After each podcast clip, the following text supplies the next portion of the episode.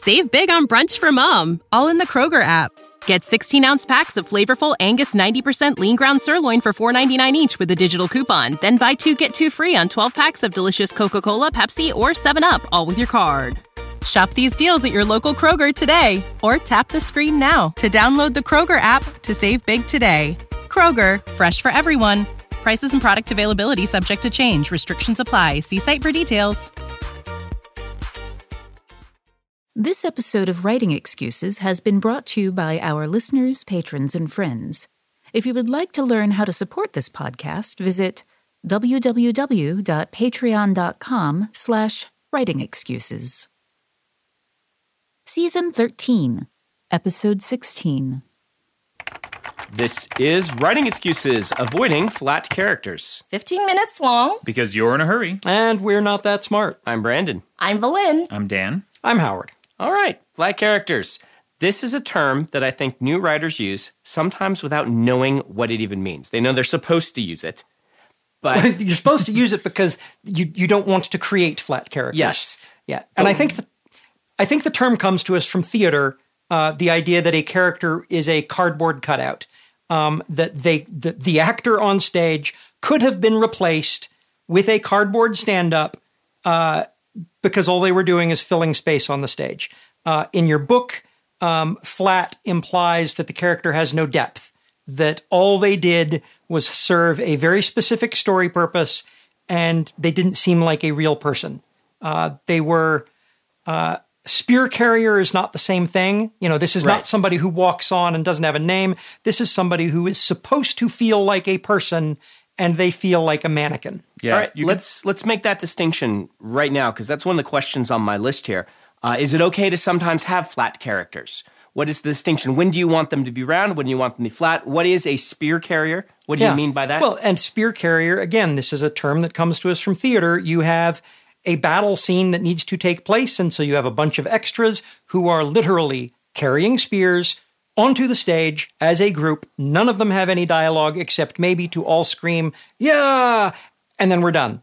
I think when you have, anytime you have a big group of people where, you know, you have a high school football game or something that requires a lot of people, you don't need to go and make Yeah. each one of the attendees someone that is memorable. They Mm-hmm. just, their function is just to populate that scene. And in fact, on stage, you could create a cardboard cutout of the Etruscan army with all their spears and march it onto the stage, and somebody screams "rar," and then we have the drama, and we're okay with that, as long as the people who are giving us the drama could not themselves be replaced with cardboard cutouts. Yeah, I, I think drama is a better word to use than memorable because flat characters can still be very memorable. They can be, yeah. You know, here's the one joke that I have, and I come out and I say it every time, and we're going to remember that guy. You know, 90s Saturday Night Live depended entirely on one joke flat characters. Um, but, you know, it's it's when you start adding depth uh, you think of it in dimensional terms. We have one dimension. This is the one thing this character does, and that's what makes them flat. And as soon as they start acting in a different dimension, because they also have this other interest or this other aspect of their personality, you're adding more dimensions and more layers and more roundness and depth to them. All right. So let me ask you this. I'm going to point this one at Valynne first. Okay? Um, how do you do this without making characters seem inconsistent? Uh, because in your book, um, you have characters who act differently in different social situations quite frequently. You do this very astutely. How do you make that feel like they're all the same character rather than they've gone? You know, the, pe- characters can feel erratic if they just act completely out of character. So once again, I think it a lot of it goes back to what you know as the author and their backstory, and you don't necessarily have to put all of that on the page, but you need to understand what what is behind everything that character does, everything that character says, why they react to things the way that they react to them.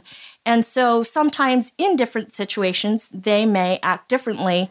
And it's okay as long as you know why they are doing that. And if you know, that will come across the page a lot stronger and not be so inconsistent and off I think inconsistency of, often can be very off putting because we don't know what to expect from the character. Motivation. It Yes. comes down to expressing. I, I would agree with you. I think that is one of the ways you can have a character who acts completely hyper in one situation and completely introverted in another situation. If their motive for doing that is the same, they, you know, they get uncomfortable. And sometimes when they get super uncomfortable, they just start talking, right? Um, and in another situation, they might say, okay, I got to shut up now. Uh, I'm intimidated or something like this. Like if the motivation, underlying motivations are clear to us, characters won't feel erratic. They'll feel actually consistent. Right. and and have a lot of depth to them. So uh, let's say that we're writing a character and our writing group is saying this character feels flat, or our alpha readers are saying this, and you thought you had a rounded character. Has this ever happened to you? How did you address it, and what did you do? Yes. Yes. Um, what I think I am guilty of most often when someone accuses me of having a flat character I thought was really round is that they're round in my head and I haven't put it on the page. I know all of their other facets and I know that this particular line of dialogue they had was interesting because of all of their backstory and how it informs what they're saying now. But I haven't bothered to tell the reader any of that information. And so often, you know, it'll take a quick conversation. Let me ask you about this. Why was he flat? And what about this? And what about this? And if I can tell that that that's the reason, the writing group or the alpha readers says, I didn't know any of that. That that sounds cool. Then it's time for me to go back and layer more of that into the story so that you see all of their other facets instead of just the one. And I think when that happens to me, it's because I haven't really understood as the author why I'm putting that character in the story. And so I've put the character in. I haven't completely figured out what role that character is going to play. And I think sometimes that's okay if you're just writing and trying to figure out where it's going to go. But usually, if you don't figure that out early enough, then it's just going to come across as flat because you don't know what what that character is doing in there. you know, for for me, most often the flatness is uh, is caused by boneyard dialogue, which is that you know I've written a scene and it's not working, and I throw it into the boneyard, but that scene is still in my head, and the reader has not gotten it. You know, and I I need to remember that no, no, this this this bit of back that's boneyard dialogue. The reader does not have that. Um, the solution for me is uh, and it's it's the punchline crutch. Um, when someone does something heroic, when someone fails at something, when when a character who is supposed to do X in a story does X, and that's all they do, well, you know, then they're a flat character. But if they do X and then in a witty, insightful, sort of punchliney way, tell us how they feel about X, they now have depth it's a, I mean, it's a simple little trick. You know, you existed to do one thing, they did the one thing, and and then they had a feeling about it. They it's it's not just oh I was the hero. It was oh I didn't think I could do that. Oh wow that turned out way better than I thought. Oh wow I'm not going to try that again, am I? Um, those sorts of things often give just enough depth to a character that we can look at them and say oh oh that's a person. Wow, that's a really insightful comment. Um, something about flat characters that's been bothering me is something I see a lot in cinema, particularly lately, where the feels like the writers have noticed that the Marvel formula of action plus humor works real well, and they've been going so far as to have everybody have a punchline in a lot of these films. And so, dramatic moment punchline. And it can work really well. Obviously, the Marvel formula has been hugely successful, but I've been noticing that they give the punchlines to a variety of different characters, and all those characters start to sound the same to me because every one of them is making the same types of punchlines to uh, undercut, comic drop, as you would say it, the dra- the dramatic moment, and it's really been bothering me. And I've seen in a lot of films. if it's done is- yeah. it's you have to you have to do it for the right reason and you have to you have to do it well. There have been plenty of times when boneyard dialogue exists because I wrote that scene and realized no, that punchline undercuts everything that's happening, and I just need to write something else. Define boneyard dialogue again for. Boneyard di- something is in my boneyard. It's something that I've written and cut out. and I've cut out and I throw it into a folder that's I mean right now the folder is called Boneyard 2018 and that is the scripts I wrote for 2018 that I'm not using and I will go in there all the time mining for bits of things that I actually need because I write those things in character voice, you know, uh, and that's part of the character voice. I'm going to keep that. Um, so yeah, it's it's it's the boneyard. It's I, I think this is kind of a maybe a master's level look at flat characters that if you have a bunch of really well-rounded characters who are all well-rounded in exactly the same way they're going to look flat when you put them all in the same room uh, which i had not considered before Hey, writers, are you thinking about learning a new language? I think exploring the world, experiencing other cultures, and being able to communicate with people outside your everyday experience lets you create richer, better stories. A great way to do that is with Rosetta Stone, a trusted expert for over 30 years with millions of users and 25 languages offered. They use an immersive technique which leads to fast language acquisition. It's an intuitive process that helps you really learn to speak, listen, and most of all, think in the language you're trying to learn.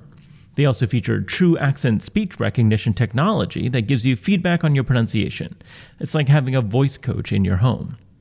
Learn at home or on the go with a desktop and mobile app that let you download and access lessons even when you're offline. And it's an amazing value. A lifetime membership gives you access to all 25 languages, including Spanish, French, Italian, German, Japanese, and, of course, Korean. Don't put off learning that language. There's no better time than right now to get started. For a very limited time, Writing Excuses listeners can get Rosetta Stone's lifetime membership for 50% off. Visit rosettastone.com slash today. That's 50% off unlimited access to 25 language courses for the rest of your life. Redeem your 50% off at rosettastone.com slash today. Without the ones like you, who work tirelessly to keep things running, everything would suddenly stop. Hospitals, factories, schools, and power plants, they all depend on you. No matter the weather, emergency, or time of day, you're the ones who get it done. At Grainger, we're here for you with professional grade industrial supplies. Count on real time product availability and fast delivery. Call clickgrainger.com or just stop by. Grainger for the ones who get it done. Let's talk about that after the book of the week because we need to stop for that. The book of the week is Artemis. the artemis by andy weir this is his second book um, after the martian which was awesome um, I tell people the way I recommend Artemis to people is that it feels less like a sequel to The Martian than like a prequel to Leviathan Wakes. um, it has the same kind of Andy Weir typical, you know, the the really fun voice, the really approachable use of extremely hard science fiction. Um, but instead of a mission to Mars, it is a city that's actually been established on the moon, and then he tells a basically a noir story there um, that there is things are going wrong and this uh, woman is caught in the middle of it and trying to figure out what's going on uh, trying to figure out which shady groups are paying who to do what um, all done as hard science fiction noir on the moon is it set in the uh, Martian universe? it is set in the martian universe though the connections you know you don't have to have read the martian to understand it but it's really good and i really enjoyed it Awesome. Yeah, the the uh, Leviathan Wakes guys and Andy Weir uh, met at a convention and got to talking Yeah. and uh, uh, and decided that The Martian totally functioned as a prequel for yeah, it- Leviathan they, Wakes. they are now, I believe, canonically can at least the authors consider them to be connected, and you can see that DNA in Artemis. It's really interesting. All right, so let's get back to this question. Um, what do you do if you find out you are writing the same types of characters repeatedly in your books and it's starting to feel flat, either in a scene, like Dan said, all the characters are feeling the same, or across your career. I'll call this um, a good problem to have, but the Joss Whedon problem, right? Sometimes Joss Whedon's characters all feel the same, and they're some of these ones that always you never can tell who will have the punchline sometimes because they could all say the same punchline. How do you avoid this? What do you do? I've noticed it in my own writing. Yeah, let's look at the the. I, I don't want to I don't want to talk down to anybody, but the the grade school version of this problem is when each of the characters appears to have filled out a questionnaire. What is your favorite color? What is your favorite pop song? What is your favorite subject in school?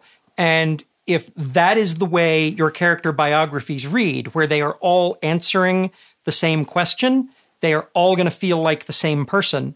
Um, because, yeah, I mean, even though they've answered differently, you've given us exactly the same shape of information about each of them. And so, uh, you know, the trick is instead of instead of having them all fill out the same questionnaire, you have them ask each other the questions as they are filling out their biography. You know, what does John want to know about Betty? What are the three questions he would ask her? What are the three questions that Betty will ask to uh, to Mary? Uh, how will this? How will they interact? And then you end up with silhouettes that are very, very different because the information they're asking for is different. I think in doing that, one of the things that I've noticed is, well, and I, I do some crazy things when I'm trying to figure out a character, but the questions that I try to ask are questions that there's less of a chance that the characters can answer the same. So if I said, What is your favorite color? the chance that two characters could say the same thing is, you know, it, it, it could happen. Whereas if I say, Okay, what is their most embarrassing moment? What is their um, proudest moment? What is something, what is a secret they have never told anyone? And those are the things that help me start to make them seem not like each other and add a little, you know, add more facets to the character. uh, Howard said something last year that I have started using all the time, which is uh, to consider your characters in terms of a verbal silhouette test, which comes from cartooning. The silhouette test is seen just in outline, all your characters have to be distinguishable from each other. And so when I'm putting together a group of characters, I always think of that and think, well, I want to make sure to have very distinct personalities and very distinct wants and goals and desires and kind of build around the need for them all to be very different from each other. All right, this has been a great episode. Uh, and listener, I, I didn't mention this at the beginning, I forgot to, but this is a very similar episode to what we did two weeks ago with the Chicago team. I intentionally put a similar, two similar topics because I want to see how different teams approached the same topic. So if you got a little deja vu, that's the reason. Um, but I really like how this went in many ways completely different direction from that one.